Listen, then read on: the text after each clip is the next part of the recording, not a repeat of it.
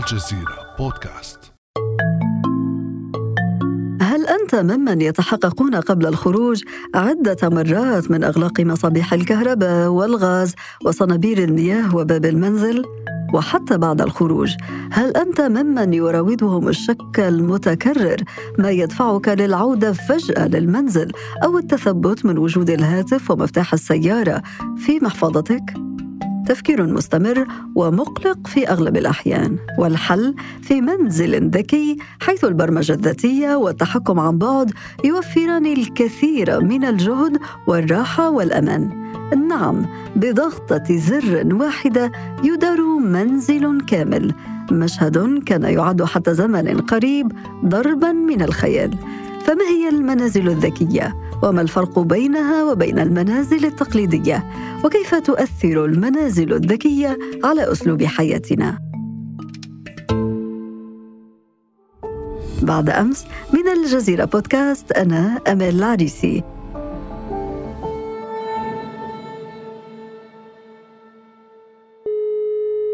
ينضم إلينا في هذه الحلقة من ماليزيا أستاذ العمارة وأخلاقياتها الدكتور عبد الرحيم الشاب أهلا وسهلا بك دكتور عبد الرحيم. أهلا وسهلا بك أستاذة أمال ولبرنامجك المميز ولجميع السادة المستمعين. يا مرحبا دكتور شاب دكتور شاب بداية قبل أن نفتح باب النقاش في هذا الموضوع المثير للاهتمام أسئلة المقدمة إجابتها نعم أم لا بالنسبة لك؟ والله غالبا نعم لأنه نحن نتكلم عن موضوع التكنولوجيا وبالتالي لابد من مسايرة التكنولوجيا نعم مع تحفظ مسايرة مسايرة التكنولوجيا على ألا تذوب هويتنا وشخصيتنا وقيمنا في ظل هذا خلينا نقول السيل الجارف من التكنولوجيا. هذا هو التحفظ على وجه التحديد. إنما الإجابات بكل تأكيد نعم. طيب خلينا في البداية دكتور عبد الرحيم نوضح ما هو المنزل الذكي ومتى بدأ ظهوره حول العالم. آه، المنزل الذكي هو منزل يعمل بالكامل من خلال تقنيات الذكاء الاصطناعي كواحدة. من أبرز تجليات الثورة التكنولوجية في عصرنا الحديث تتم إدارته باستخدام تطبيقات وأجهزة تحكم عن بعد عبر شبكة الإنترنت.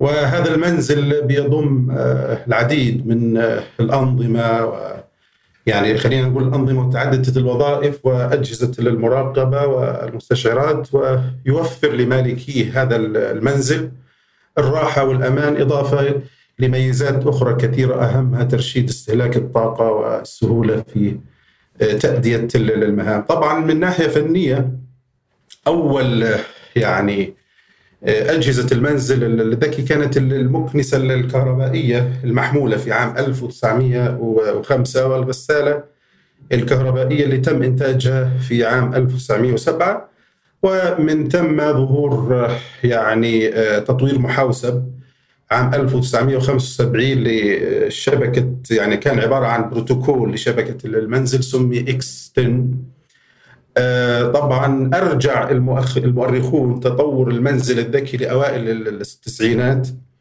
عند ظهور آه، أو عندما يعني أحدثت الأجهزة الكهربائية ثوره في يعني في مهام إنجاز الأعمال المنزلية لكن التطورات الناشئة بدأت آه، بالفعل عند استخدام المستهلك الإنترنت فظهرت لأول مرة البيوت الذكية بين الأعوام 1998 ل 2010 بعد ذلك يعني خلينا نقول مع بداية 2011 آه، يعني ظهرت المنازل آه، الذكية الحديثة بمفهومها الفعلي أو الحديث.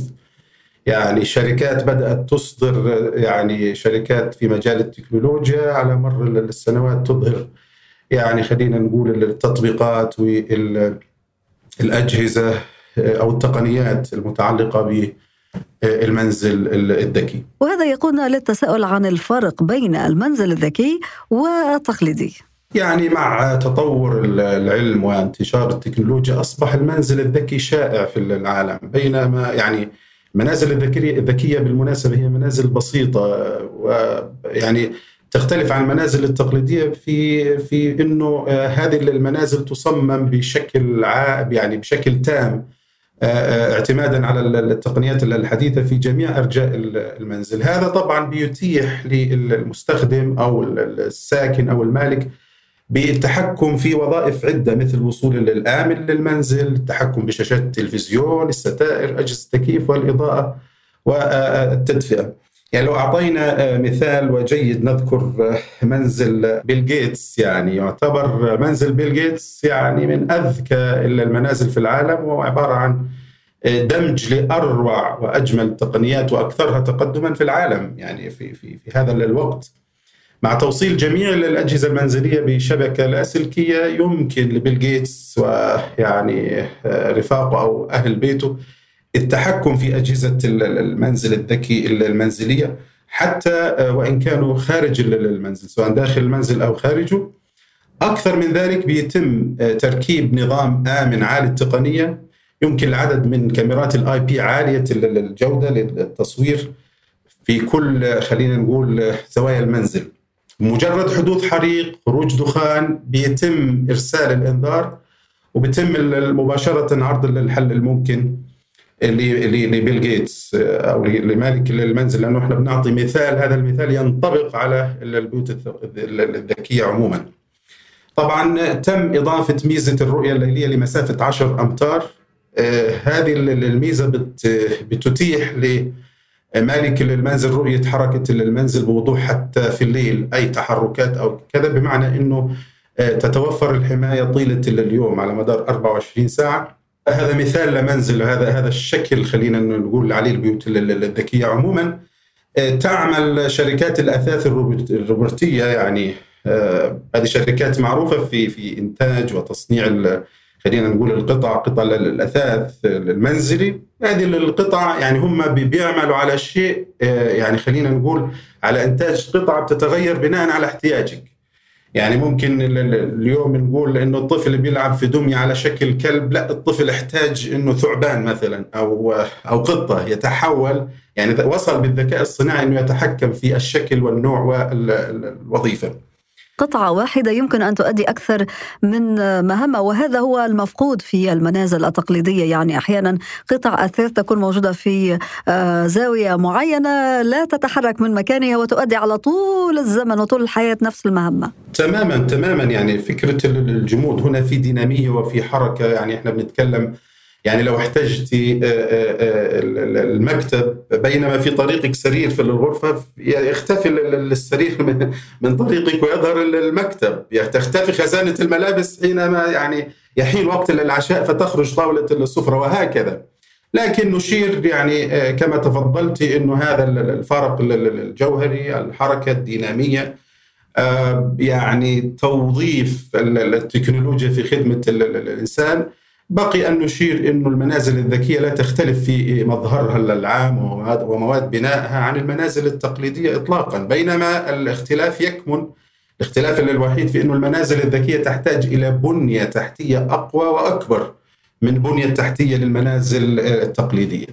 تحدثنا عن المزايا. ماذا عن العيوب؟ ما هي عيوب هذه المنازل دكتور عبد الرحيم؟ هو بالتأكيد لجانب المزايا اللي ذكرناها. شوفي يعني من أهم مزايا البيوت الذكية وهي كثيرة إنه بتركز خلينا نقول بشكل أكبر على الأمان لأنه إحنا بنتكلم على منازل ذكية مستدامة.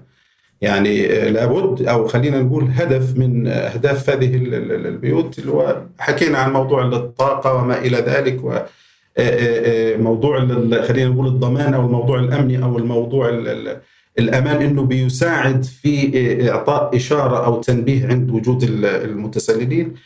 لما نتكلم عن العيوب وأيضا هي عيوب ليست بسيطة بنتكلم على كل فعالية في توفير النظام بكل أجزائه داخل المنزل الذكي. طبعا إذا ما كانش هناك أو أصبح عندنا خلل فجائي في موضوع الإنترنت ما في طريقة للوصول للنظام نفسه أو التحكم فيه وبالتالي فقدنا قيمة أو وظيفة البيت الذكي. في وجود في حال وجود مشكلة في نظام المنزل لابد إنه إحنا نتواصل مع مزود الخدمة أو المهني اللي اللي قام بتزويد الخدمة أو تركيبها. وهذا طبعا مش سهل إنه نتواصل مع أي فني. إضافة لموضوع اختراق لأنه بنتكلم إحنا عن بلوتوث بلوتوث وتوصيل عبر مزود الخدمة الإنترنت فبالتالي وارد جدا انه يكون الاختراق اختراق كلمة السر لهذه الأنظمة أنظمة الأمان. فهذه تقريبا أبرز العيوب مم. في المنازل الذكية مم. ولكن إلى أي مدى يمكن أن تكون هذه البيوت الذكية آمنة آه، دكتور عبد الرحيم أنت أشرت إلى الاختراق تسرب البيانات وغيره هناك مقال في صحيفة ديترويت نيوز قال انه هناك زوجان يسكنان في منزل ذكي وسمعا صوت أحد المخترقين ينبعث من جهاز الكاميرا ويتحدث مع آه، طفلهما في المنزل هناك شهادة أخرى لزوجين. تحدث عن أنه هناك من تدخل وضبط منظم الحرارة الخاص بهم إلى حدود 90 درجة في المنزل الذكي. إيه، يعني أنا أشكرك على طرح هذا هذا الجانب من سياق البرنامج أو المحادثة. حقيقة إنه أستطيع القول إنه أسوأ ما في موضوع البيوت الذكية أنها يعني تتعلم المزيد عنا يعني كساكني أو مالكي هذه المنازل تتعرف علينا على اهتماماتنا على أنشطتنا الروتينية على بصمات أصواتنا آه، ما سنفكر به مستقبلا على أدق تفاصيل حياتنا المحبب منها المندوب المكروه الجائز الممنوع وهكذا. تتعرف على بياناتنا من خلال يعني بدءا من تاريخ الميلاد حتى بيانات بطاقة الائتمان وبالتالي أي نوع من الاختراق لأي لأي يعني من هذه البيانات سيكون كارثيا علينا وعلى مستقبلنا. أي تسرب لخصوصيتنا والاحاديث الخاصة والأمور المتعلقة بالزوج والزوجة والابوين والابن وهكذا. أفراد الأسرة سيكون بكل تأكيد يعني كارثيا على حياتهم. إذا كانت كلمة مرور أجهزة الأمان ضعيفة يعني هنا ثغرة وثغرة أمنية للمتسللين والمتطفلين اللي عندهم درجة عالية من الذكاء باختراق. يعني خلينا نقول هذه الأجهزة والوصول إليها بسهولة العبث فيها. على سبيل المثال يمكن للقراصنة أنهم يخيفوا أصحاب المنازل عن طريق تشغيل وإطفاء الأنوار وزي ما تفضلتي وأشرتي أو تغيير القنوات التلفزيونية لتجنب عمليات خلينا نقول الاقتحام الافتراضية يعني الإيهام الكذا تمام التغطية كل هذه يعني الأشياء واردة. يمكن أن تكون انتهاكات الأجهزة الذكية اللي بتتحكم في الوظائف الحيوية للمنزل. تبريد تدفئة تكون أكثر كارثية أيضا. يمكن أيضا للمخترق اللي عنده إمكانية الوصول لمنظم الحرارة الخاصة بالمنزل يكون بالعبث فيها. والأسوأ أنه يعني يروح القراصنة يشغلوا الفرن ويحدث حريق في المنزل فتكون يعني كارثة أكبر وأكبر. استنادا لكل هذه المخاطر والمخاوف في المنازل الذكية دكتور عبد الرحيم لا شك أن هذا لا يغني عن وسائل الحماية التقليدية. نذكر هنا مثلا القضبان الحديدية في النوافذ الأقفال متعددة الاستعمالات الأقفال المعقدة هكذا في في شكلها وفي طريقة استخدامها وغيرها. نعم تأخذ أشكال عدة. وسائل الحماية التقليدية تماما كما ذكرتي قضبان المعدنية الحديدية لحماية الشبابيك خصوصا الشبابيك في الأدوار الأرضية اللي اللي يسهل الوصول إليها يعني مش في الأدوار المرتفعة وسائل الحماية للبلكونات والنوافذ والفتحات يعني الأماكن المفتوحة أيضا الأسوار الخارجية وأبواب المداخل بشكل أساسي. كل هذه يعني معروفة لدينا لدى عوام الناس بأنها وسائل حماية تقليدية. فاستطاع خلينا نقول اللص أو السارق المبتدئ إنه في في في في بعض الاحيان ان يجد ثغرة معينة غياب الأهل عن المنزل في في أوقات الليل مثلا استطاع أن يجد طريق للوصول إلى داخل المنزل والسيطره على بعض مقتنياته. في العصر الحديث والتقنيات الذكية أيضا نتكلم عن لص محترف وليس يعني لص يعني ساذج أو أو أو عبيط أو بسيط هذا اللص يعني استطاع أو يستطيع أن يجد طريق لاختراق الهواتف الذكية والسيطرة عليها. بل قد يستطيع أن يجد حيلة أو ثغرة ذكية. نعم لص له ثقافة رقمية يعني نعم. دكتور عبد الرحيم. أيوه نعم نعم. إحنا نقول ثغرة ذكية يعني.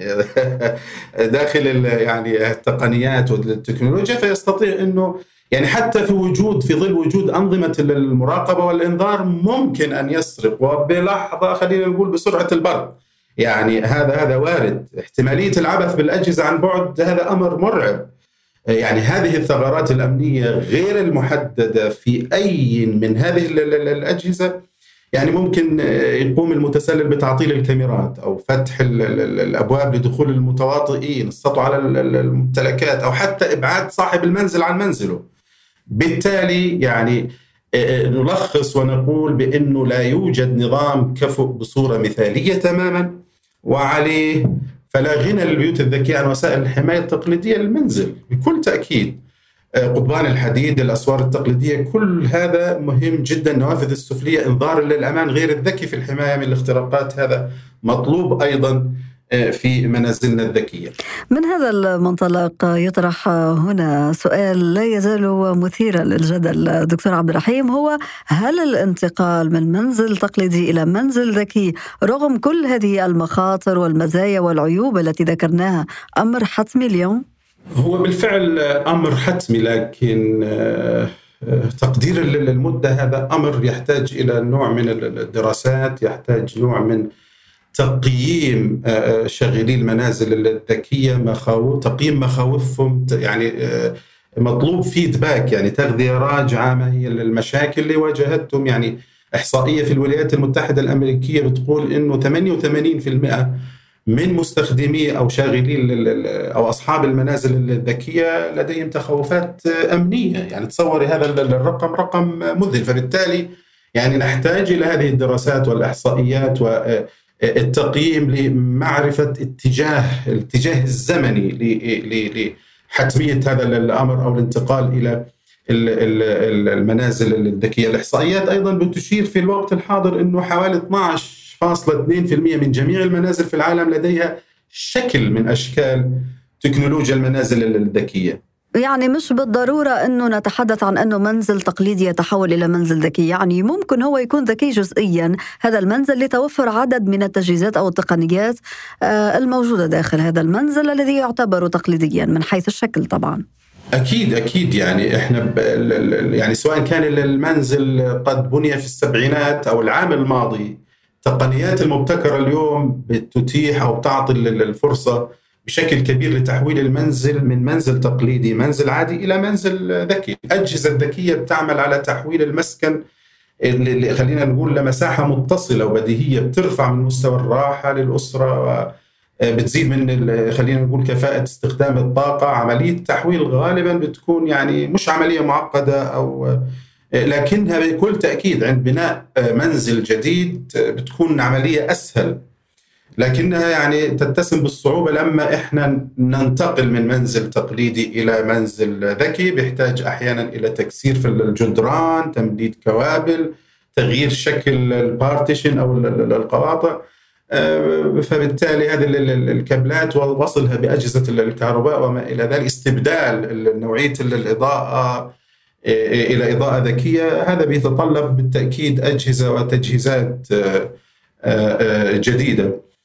فنعم ممكن تحويل المنزل التقليدي إلى منزل آه، ذكي لكن يعني خلينا نقول إنه هناك يعني لن يكون هناك إجماع فوري على نجاح البيوت الذكية الا بعد آه، إجراء عدد من الدراسات. ستكون هناك شكوك وانتقادات بلا شك. سيكون هناك إثارة ونتائج خاصة من آه، يعني المستخدمين اللي جربوا الفوائد للمنازل الذكية. لكن من الواضح أن البيوت الذكية ستكون اتجاها عالميا لسنوات وربما يعني لعقود قادمة. وهذه الدراسات دكتور عبد الرحيم قد تشمل ربما مجالات أخرى غير الجوانب التقنية ومزايا هذه المنازل الذكية وعيوبها وقد تشمل هذه المجالات مفهوم السكن في حد ذاته التربية الصحة فهل توافق برأيك أنه هذه المنازل ستغير أو ستحدث ثورة جديدة في كل هذه المفاهيم؟ يعني أتفق بكل تأكيد مع هذه الفرضية وإلى حد كبير. آه، في المنزل الذكي الحديث يمكن آه، مراقبة العديد من الأنشطة الضرورية للعيش المستقل. ممكن تقديم المساعدة حسب الحاجة. إذا حدث مثلا خطأ الشخص يعني يعني سقط ما تناول نحكي نتكلم عن مريض مثلا ما تناول دواء الخاص فيمكن اختار العائلة فورا. الأجهزة أو عفوا المنازل الذكية بتعمل على تحسين الرعاية اللي بيتلقاها كبار السن وذوي الإعاقة. يعني أحيانا صعب الوصول وصولهم إلى مقدمي الخدمة أو المستشفيات أو المتخصصين اطباء تكنولوجيا في هذه المزودة في هذه المنازل الذكية. آه، أو الروبوتات بتساعد الأخصائيين الأطباء في مراقبة آه، كبار السن داخل وهم داخل منازلهم. أيضا نتكلم على آه، اقتراح الروبوتات الروبوت خلينا نقول الروبوتات الطبية المساعدة كبديل لمقدمي الرعاية يعني بيقوموا مقام الإنسان في خلينا نقول آه، آه، ترتيب الملابس تلبيسهم كذا الاعتناء بهم يعني كل هذا آه، اصبحوا أشبه بالانسان بشكل مت...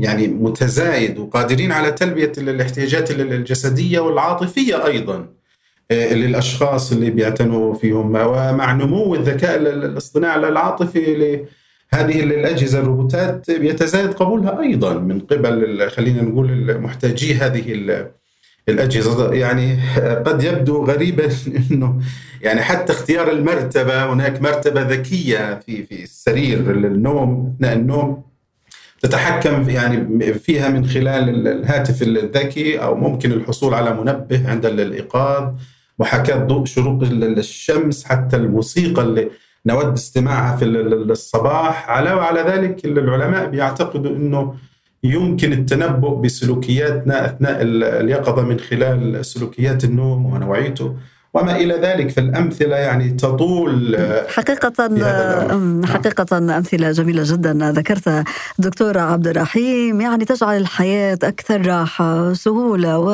ورفاهية. حقيقة حياة أخرى أسلوب حياة مختلف تماما.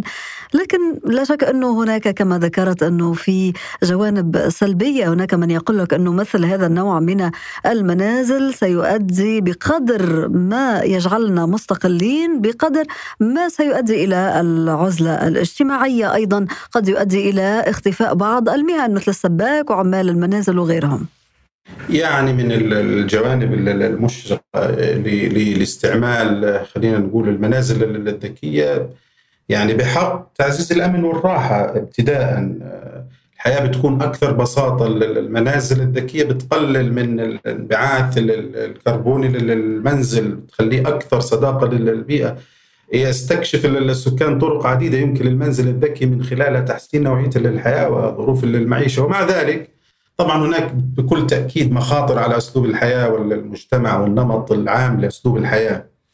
طبعا من هذه المخاطر يعني خلينا نقول الخشية من تلاشي هوية الإنسان وأعظم خواصه الفطرية الذكاء الاجتماعي أو العاطفي هذا اللي ينتج عن التفاعلات الاجتماعية والأوردرز أو الأوامر اللي موجودة في البيت البنت تسمع كلام إما الطفل يكتب واجبه كذا كذا كذا. يعني أنا أستطيع أن أتقبل أنا وجهة نظري الشخصية لو سألتيني عن وجهة نظري الشخصية أنا أتقبل أي تكنولوجيا تقدم الراحة وتقدم الأمان لكن شريطة ألا تفكر عني عني نيابة عني وألا يعني تغيب إحساسي أو شعوري. تكلم على الذكاء الحسابي على على سبيل المثال فقدان السنس الإحساس اليوم. أستاذة آه، أمال يعني لو يعني بعض الناس وهم ممكن عندهم مرحلة الماجستير أو الدكتوراه تقولي له أربعة ضرب ثلاثة ممكن يستعمل الآلة الحاسبة. فقط الإحساس بالسنس اللي تعلمناه في الابتدائي وفي الإعدادي كان يقول لنا 25 ضرب 25 625 أرقام.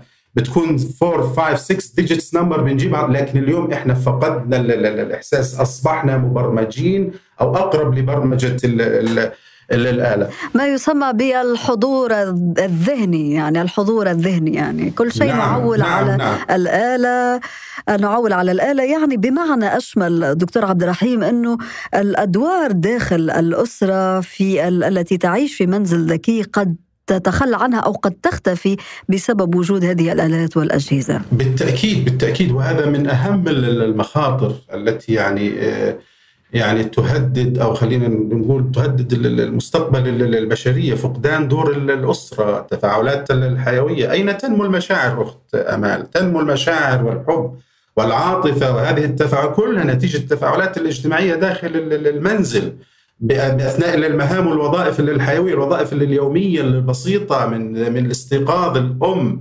لما تحضر الفطور وتعمل الفطور وتعمل الأومليت والبيض والكذا والولد يشعر أو الطفل أو الطفلة بلذة الطعام ويقول له ماما ماما شكرا تمام. هذا هذا الإحساس والرابط هذا هذا نفقده.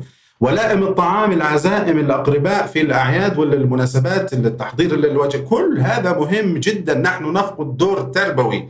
بالقدوة وبالمثال وبالنموذج ما بين يعني خلينا نقول الأبوين ولا الاولاد والبيت أصبح أشبه بمصنع مصغر بيضم أجهزة تكييف دفاع مدني إنذار مراقبة أنظمة ذكية. ضياع الفكرة الأولى للمنزل قيمة المأوى هذا اللي في صنفوا ماسلو في هرم الاحتياجات الإنسانية. الفكرة الأساسية قيمة المأوى. البيت قائم أصلا كما يقول علماء النفس على العامل الإنساني. في حال توقف مزود للخدمة راح يقضي صاحب المنزل معظم وقته خارج المنزل. إذا تساوى مع المشردين في الشوارع ولكن بشكل آخر ذهب إلى الكافي إلى المطعم تناول القهوة. هذه مشكلة كبيرة جدا الشعور بالعزلة الاجتماعية أيضا في ظل دور كبير للهواتف الذكية والتطبيقات والتكنولوجيا اللي غزت أساليب حياتنا وغزت البيت الذكي بالتأكيد حلت بدلا من العلاقات الاجتماعية. الروبوتات أصبحت بديل عن آلاف الوظائف. بكل تأكيد ستختفي آلاف الوظائف. طبابة تمريض سباك مهني كل كثير من الوظائف المهنية ستنتهي. الوظائف البدنية مثل الحراسة وغيره كله سينتهي. في حال توقف توقفت الأنظمة الذكية أو حدث عطل مثلا في أمازون في جوجل في كذا أين سيذهب الناس؟ ماذا سيكون مصير هذه الملايين من البيوت الذكية؟ بالتأكيد ستفقد وظيفتها وتفقد أهميتها. والأخطر من ذلك أستاذة أمال إنه خبراء المنازل الذكي واللي يعني اللي, اللي قطاع المطورين جريئين لحد يعني كبير في توقعاتهم. يعني بيقولوا إنه في عندما تستهل ثلاثينيات القرن الحالي يعني في 2030 2040 بيتوقع يحصل تضخم في عدد سكان العالم. قد يصل إلى 8.5 مليار شخص. البيوت الذكية لابد أن تكون مهيئة لتقديم حلول للاكتظاظ من خلال جعل احتمالية العيش المشترك مثالية. هذه مشكلة كبيرة. يعني الغرب بيفرض علينا بعض القيم اللي بتتنافى مع مبادئنا ومع نظمنا ومع قيمنا وكذا. اليوم الغرب مع هذه التكنولوجيا سيجبرنا على نمط معين يتماشى أو يتماهى أو يعني خلينا نقول مقبول لدى الغرب لكنه غير مقبول لدينا وسنواجه مشكلة آه، أخرى وبما أنك أشرت إلى مجتمعاتنا العربية وهذا ربما تماهي مع بعض القيم أو بعض الأساليب المتعلقة بالحياة في هذه المنازل الذكية التي لا تتماشى مع أسلوب حياتنا ومجتمعاتنا برأيك كيف يبدو واقع ومستقبل المنازل الذكية في الدول العربية؟ يعني هو بكل أسف واقع لا يمكن التباهي به لكن مع هذا الواقع الموجود مع هذا التراجع على مستوى الوطن العربي آه، يعني حول استعمال المنازل الذكية وانتشارها إلا إنه في بعض المؤشرات وبعض المشروعات منها يعني آه، قطر مثلا تأتي في المرتبة الثانية من حيث عدد المباني الخضراء المباني الصديقة للبيئة على مستوى الشرق الأوسط و شمال إفريقيا. هناك العديد من المباني صديقه صديقة للبيئة مثلا مدينة لوسيل جميع مبانيها صديقة للبيئة وحاصل على نظام تقييم دولي كذلك مدينة مشيرب. يعني أصبحت أكبر تجمع مباني حاصل على التقييم الامريكي وهناك محاولات ل اعتماد المدن الذكية والبيوت الذكية بعض التقديرات أيضا في الإمارات تتصدر دول الخليج بل في المنطقة استثمارات المباني والمدن الذكية آه، اللي بتضم أماكن خضراء ويعني بتطبق هذه المفاهيم الجديدة. فهذه يعني إن شاء الله مشروعات تنبئ آه، بمستقبل جيد مع أنها محاولات يعني خلينا نقول محاولات خجولة وبسيطة لكن لعلها آه، لعلها يعني خلينا تقول نقول مخطط لها تمام وتراعي بيئتنا وحضارتنا وقيمنا. وكل ما يتعلق بخصوصية المنطقة العربية. نعم, نعم وخصوصية نعم. مجتمعاتنا دكتور عبد الرحيم. في الختام دكتور نحتاج من حضرتك نصائح مهمة للتعامل مع المنازل الذكية أو لنقل مع الأجهزة الذكية الموجودة في المنازل التقليدية قبل أن تتحول إلى ذكية. نعم بكل تأكيد يعني ممكن ربط جميع الأجهزة الذكية مع بعضها البعض باستخدام. آه، دكتور دكتور عبد الرحيم بس لو تعيد الإجابة يعني باب المكتب آه، في من فتحه الآن فلو كان عندك جهاز تحكم مع بعض كنت قفلته المكتب. مكتبك غير ذكي للأسف. بالتأكيد يعني حق لك أن تلومينني لأنه لأنه يعني نحن لازلنا نفتقر إلى مثل هذه التقنيات. أنا في ماليزيا وماليزيا من البلدان التي تشهد محاولات جيدة في هذا الإطار لكن مكتبنا يعني لا زال يفتقر إلى هذه التقنيات. ولعلي لو كنت أنا من صممته لا لا كان وضعه أفضل لكنني أشغل هذا المكان مكتبي موجود هنا والمكان معد سلفا يعني لعله في المستقبل يحدث تطور أو شيء من القبيل يلا نحتاج إلى نصائحك. على أي حال يعني يمكن ربط جميع الأجهزة الذكية مع بعضها البعض باستخدام تطبيق واحد بيوفر تحكم رئيسي للمنزل. يعني أصحاب خلينا نقول فكرة المنازل لابد من إنه يخططوا جيدا يعني من حيث تقييم الاحتياج. ما هو الاحتياج الحقيقي؟ ما هي الأجهزة المطلوبة؟ ما هي خلينا نقول الأهداف اللي إحنا بدنا نحققها من خلال يعني خلينا نقول تطبيقات المنزل الذكي. خلينا نقول الطرق اللي ممكن من خلالها آه، آه، آه، نطور حياتنا بشكل أفضل نستمتع نتعام يعني نستمتع أو يعني خلينا نقول بعوامل الأمان اللي ممكن تتيح لنا هذه المنازل الذكية. حماية جميع منتجات المنزل الذكي بكلمات مرور قوية معقدة غير قابلة للاختراق والكسر. إذا تحكمنا في التكنولوجيا الذكيه من خلال الواي فاي مثل أجهزة انترنت الأشياء نحن بحاجه لنتاكد انه بنستخدم قناه شبكه الواي فاي خاصه لا يمكن الوصول اليها. دائما يعني نحن بحاجه إلى اختيار محترف لتركيب انظمه المنزل سواء كان الامن عند البوابه الاماميه أو كاميرات الدوائر التلفزيونيه آه، يعني يعني وكل انحاء المنزل حيثما استعملنا خلينا نقول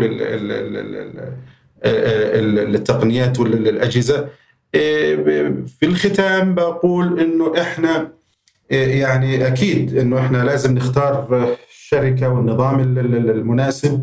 لابد من إنه نسأل الأشخاص اللي جربوا هذه الأنظمة كون هذه تقنيات جديدة بالنسبة بالنسبة لنا ولا بد إنه تظهر أخطاء وتجري متابعات و يعني تقييمات فيما فيما بعد.